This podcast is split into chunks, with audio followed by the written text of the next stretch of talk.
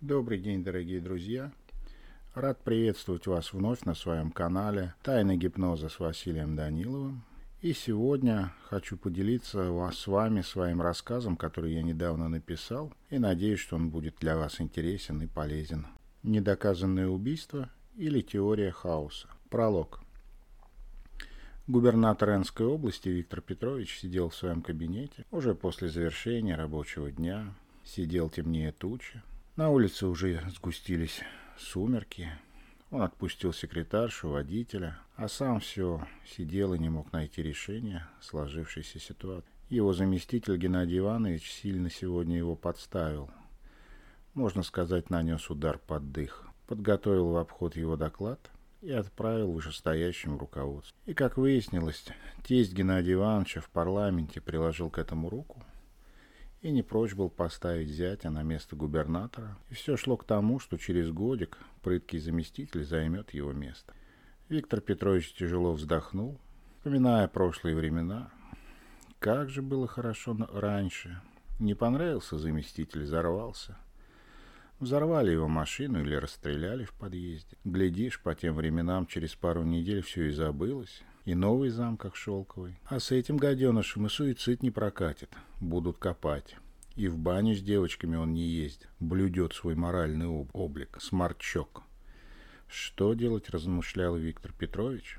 И в этот момент его осенило. Есть же добрый Изя. Сделает все в лучшем виде.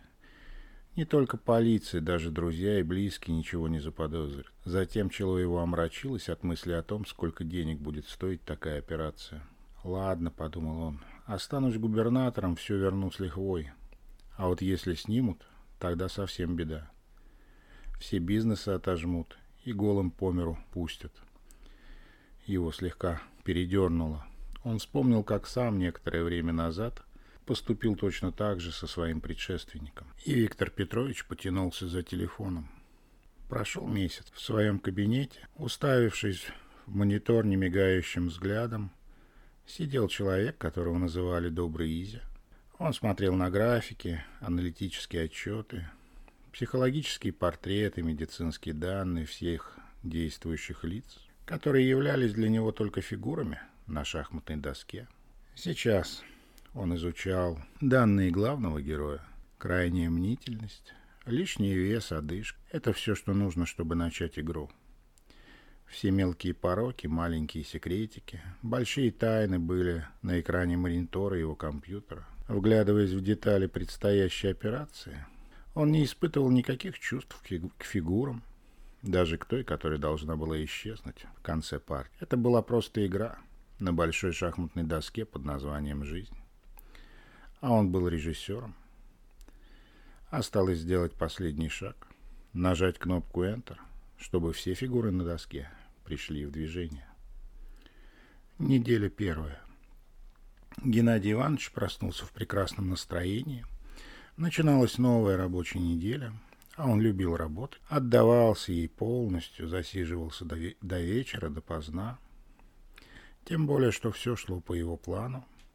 И по его расчетам, через 5-6 месяцев с поддержкой тестя сенатора он должен был занять пост губернатора, отправив своего предшественника на заслуженный отдых. Позавтракав, Геннадий Иванович отправился на работу. Буквально за 400 метров до здания администрации машина заглохла.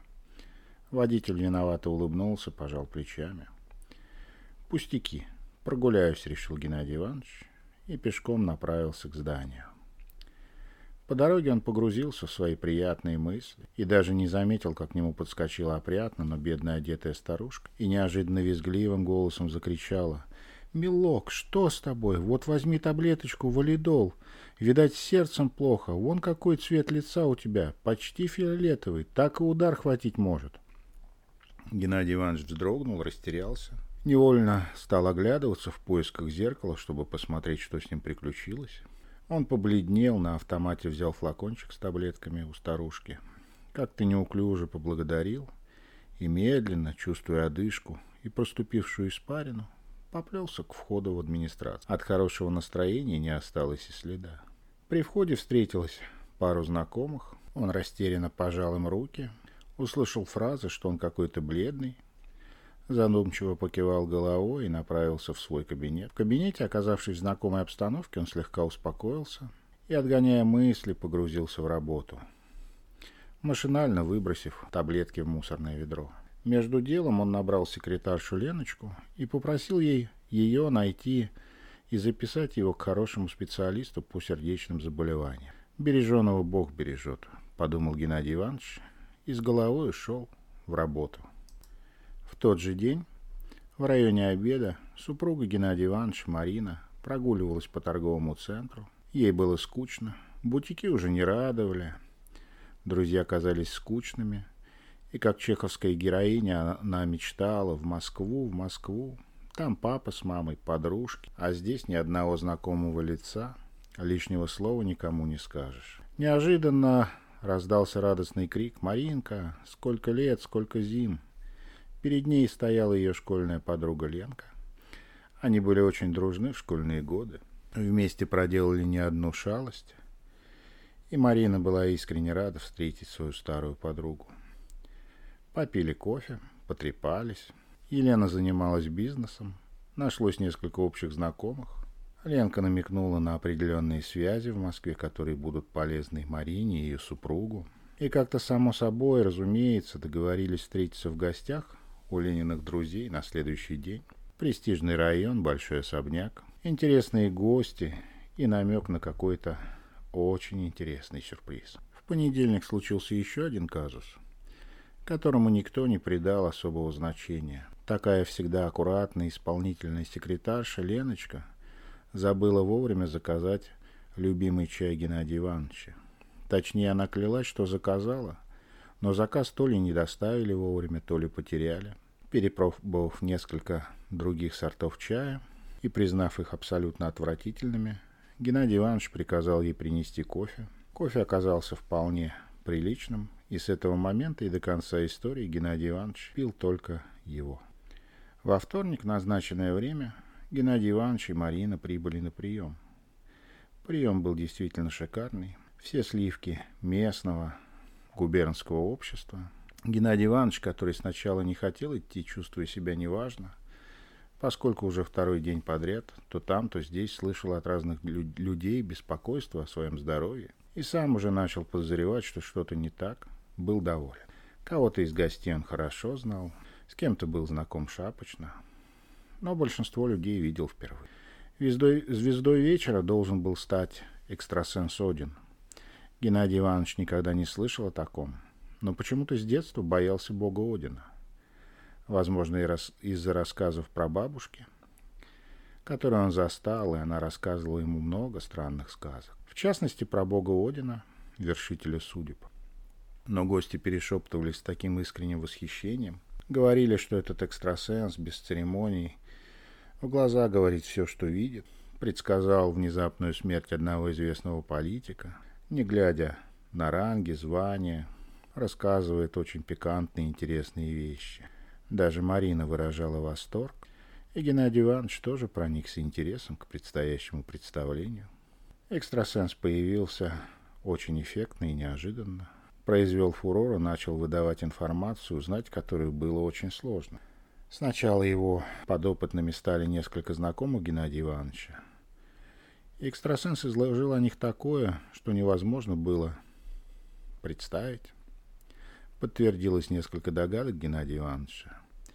И он даже слегка оторопел от того, как точно он сам угадал некоторые пороки своих коллег. Коллеги, конечно, отнекивались, говорили, что экстрасенс ошибся. Но кто же им поверит? Экстрасенс подошел к Марине и выдал несколько ее детских секретов, о которых Геннадий Иванович знал. Щеки Марины раскраснелись. Всем стало понятно, что он говорит правду. Неожиданно Один произнес — но в этом зале нет твоего любимого мужчины.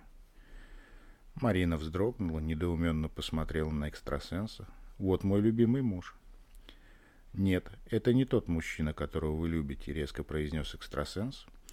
И, не дав Марине что-то сказать, отошел к другому гостю. Внутри Геннадия Ивановича что-то оборвалось. Он действительно любил жену, и подозрение в измене сильно его ранило. Он почувствовал боль в области сердца. Решив вступиться за честь супруги, Он как бы случайно оказался на пути экстрасенса. «Ты встал на пути Одина?» «Это плохой знак», — сказал экстрасенс. «Расскажите обо мне».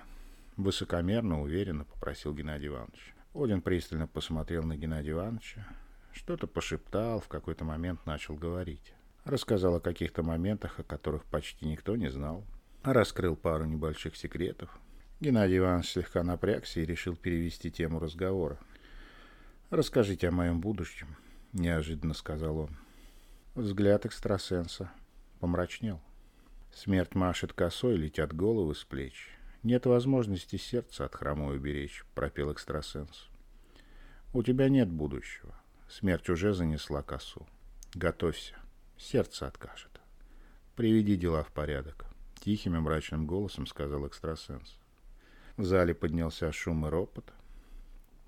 Геннадий Иванович остолбенел, побледнел и замер. И в этом шуме экстрасенс неожиданно растворился в толпе и исчез. Вечер был испорчен. И Геннадий Иванович, как пришибленным, вернулся домой. Тяжести боли в сердце стали проявляться все чаще. Почти всю ночь он провел без сна. Утром в среду Геннадий Иванович уже действительно чувствовал себя плохо. После бессонной ночи отражение в зеркале подтвердило, что ему нехорошо. На час был назначен прием у корифея медицины, которого нашла секретарша Леночка. Геннадий Иванович приехал чуть заранее, и на него огромное впечатление произвел кабинет врача. Дипломы, книги, дорогое, дорогая мебель в кабинете. Особенно фото с пациентом, с какими-то Геннадий Иванович надеялся когда-то познакомиться, а каких-то понимал, что никогда в жизни не встретит, даже если переберется в Москву. Врач явно не бедствовал. Пришло время приема. Доктор очень внимательно его выслушал, тут же сделал рентген, записал его на МРТ, Весьма дружелюбный в начале встречи, врач постепенно мрачнел. Тон речи оставался таким же дружелюбным, но вот залегла складка между бровей, нахмурился лоб. Геннадий Иванович, мнительный по своей натуре, почувствовал, что его пробивает холодный пот. «Что-то не так?» — робко спросил он. «Нет-нет, все нормально», — деланно улыбаясь, сказал врач. Такой ответ, еще и сделанный улыбкой, еще больше убедил Геннадия Ивановича в том, что дела его плохи. Он буквально физически ощутил, как его поглощает болезнь. Врач погрузился заполнение карты Геннадия Ивановича и неожиданно пропел. Смерть машет косой, летят головы с плеч. Нет возможности сердца от хромой уберечь. Геннадий Иванович почувствовал, как перед глазами все поплыло. Он начал терять равновесие, но удержался. Извините, песенка вчера дурная прицепилась, не замечая состояния пациента. Погрузившись в свои бумаги, произнес врач. Из кабинета врача Геннадий Иванович вышел фактически больным человеком. Но неприятности в этот день не закончились. Губернатор потребовал срочный отчет об экономических показателях региона, а главный экономист, который находился в ведении Геннадия Ивановича, После десяти лет завязки ушел в запой. И Геннадий Иванович вынужден был выслушать множество неприятных слов от своего руководителя, после чего самому пришлось ему впрячься в работу, точнее напрягать всех окружающих, вкладывая в свои поручения множество эмоций, и к вечеру он чувствовал себя еще более разбитым, чем когда-либо ранее. Кофе требовалось все больше – Конец недели оказался таким же кошмарным. Все чаще и чаще ему говорили, как он плохо выглядит. Да он и сам стал это чувствовать. Сердце болело все сильнее, все чаще. Пригла... Приходилось глотать все больше, больше таблеток, чтобы хоть как-то оставаться на ногах, чтобы хоть как-то управлять делами. И даже его супруга стала аккуратно намекать на то, что ему хорошо бы пройти лечение или обследование за границей. На пятницу было, была запланирована встреча с одноклассником. По традиции собирались в бане, но без девочек. Все было очень чинно, благородно. Геннадий Иванович, который оплачивал подобные встречи, предпочитал пить пиво, и, соответственно, все окружающие тоже пили пиво. Когда попарились, выпили по паре кружек. Геннадий Иванович пожаловался друзьям на некорректного экстрасенса, и реакция друзей его удивила. «Так у тебя всегда сердце было слабое», — сказал Виталик. «Конечно», — подхватил Игорь. «Помнишь, в девятом классе в футбол играли? Ты упал, за сердце схватился, пришлось тебя тащить к медсестре. В футбол они играли каждый день и очень часто даже вместо уроков. И Геннадий Иванович про футбол помнил, а про кабинет медсестры нет. Но оснований сомневаться в словах Игоря у него не было. Тут присоединились и другие ребята, вспоминая какие-то истории из прошлого, которые Геннадий Иванович помнил, но подробностей не, не мог вспомнить, особенно тех, связанных с его больным, как выяснилось, сердцем. Вечером, ложась спать, он так и сказал супруге. С ребятами сегодня поговорил. Вспомнил, у меня ведь сердце с детства больное было. Не знаю, как вообще в футбол мог играть. Так вот оно. В выходные стало еще хуже. Неожиданно нагрянули тещ, теща с тесть. И если теща вела себя вполне корректно, единственное, что часто поминая, как плохо выглядит зять, что ему нужно бы обратиться к врачу, то тесть отчитал его как мальчишку, напомнил о всех его прегрешениях, о глобальных планах, и что он, Геннадий Иванович, не может тестя подвести, потому что всем ему обязан. Еще и пришлось два дня пить с ним водку, которую Геннадий Иванович не любил, как и любые крепкие напитки, а тесть обожал. Вдобавок ко всему, в воскресенье вместе с родителями погостить в Москву отправилась и его супруга Марина – на недельку, сказала она. И он остался один. Неделя вторая. В понедельник Геннадий Иванович съездил на МРТ, а во вторник ему неожиданно позвонил врач и попросил приехать. Врач был также вежлив, предупредителен. Однако тон его голос, печальные нотки убедили Геннадия Ивановича, что дела его очень-очень плохи. Врач порекомендовал ему срочно, как он выразился, внеплановую госпитализацию, но накануне большой партийной конференции, где Геннадий Иванович планировал блеснуть как один из основных докладчиков на глазах у верхушки правящей партии, он себе такого позволить не мог. Тем более, тем более, что от доверенных людей он знал, что по убедительной просьбе сверху Главным докладчиком должен был стать именно он. Доклад Геннадий Иванович готовил очень тщательно, выверяя каждое слово. Готовил уже давно. И вот в среду неожиданно выяснилось, что ряд данных по его выступлению недостоверны и нужно срочно, срочно переделывать большую часть доклада. Геннадий Иванович почти потерял сон. Сердце болело постоянно, то тупой болью, то острой. Если боль не утихала слишком долго, он глотал несколько таблеток. Боль проходила на время. Врач звонил еще несколько раз, предлагал госпитализацию, сыпался разными странными научными терминами, которые были абсолютно непонятны Геннадию Ивановичу. Единственное, что он понимал, что его дела действительно очень плохи, но остановиться он не мог. Количество кофе с каждым днем становилось все больше, больше – Выходные Геннадий Иванович провел на работе, потому что выступление предстояло в понедельник утром. В субботу, в воскресенье он заставил выйти на работу своих подчиненных, сам не спал две ночи, доводя доклад до идеального состояния и пытаясь выучить его наизусть, чтобы быть лучшим. День последний. В какой-то момент, уже перед рассветом понедельника, на мгновение установилась полная тишина. Геннадий Иванович вышел на балкон. Взглянуть на восходящее солнце и неожиданно, откуда-то сзади, услышал знакомый мотив. Смерть машет косой, летят головы с плеч. Нет возможности сердца от хромой уберечь. В этот момент к нему пришло осознание вечности, бесконечности души и где-то на заднем плане полную убежденность, что его жизненный путь подошел к концу. Усилием воли он отогнал от себя эти мысли и в восемь утра был полностью готов к выступлению. хотя и чувствовал себя очень странно.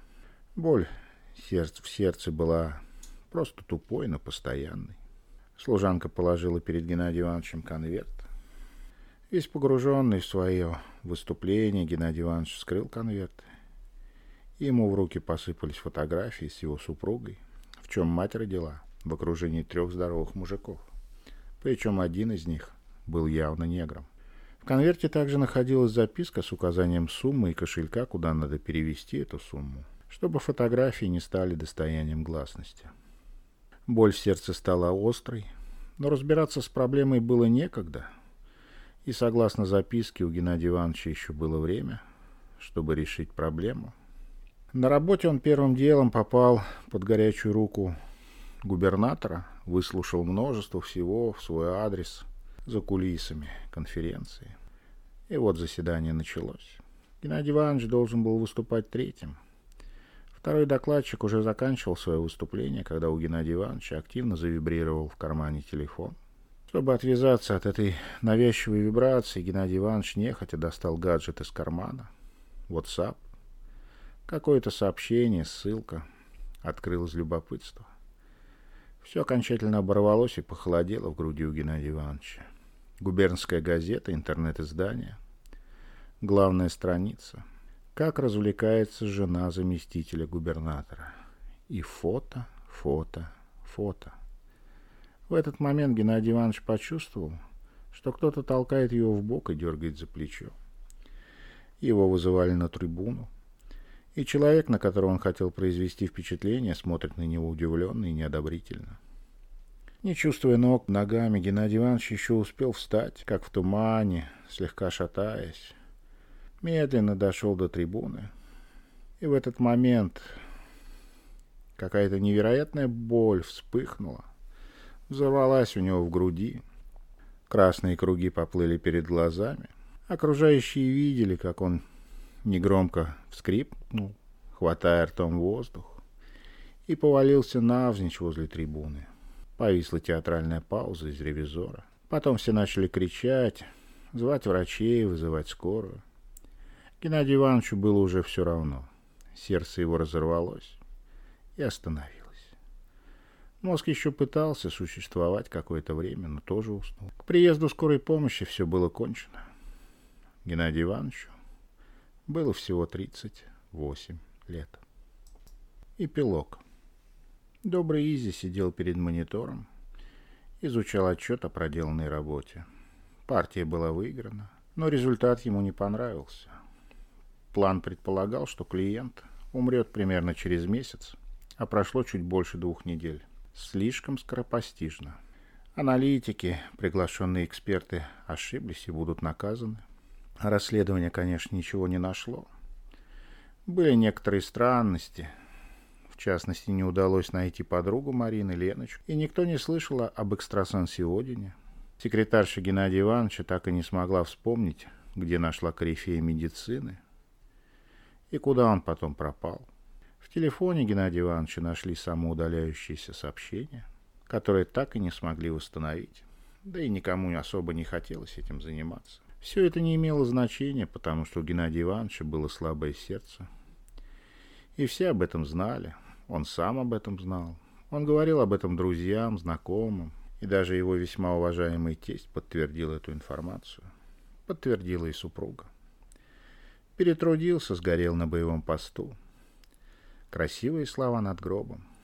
Добрый Изи открыл новую страницу с затратами на операцию водителю, старушке с валидонлом, Лене, подруге Марины, части гостей на вечеринке, людям, которые подходили и рассказывали Геннадию Ивановичу, как он плохо выглядит, секретарше Леночки, за фотомонтаж, фотографии супруги клиента.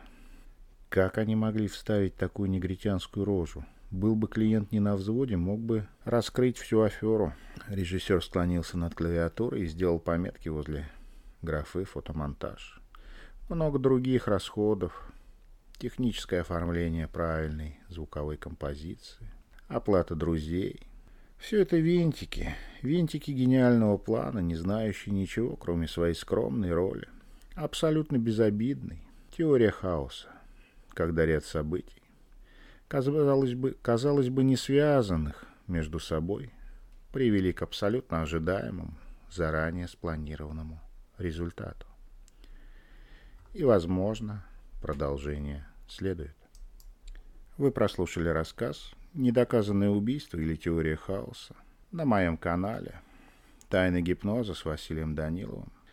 Спасибо, что слушаете мой канал.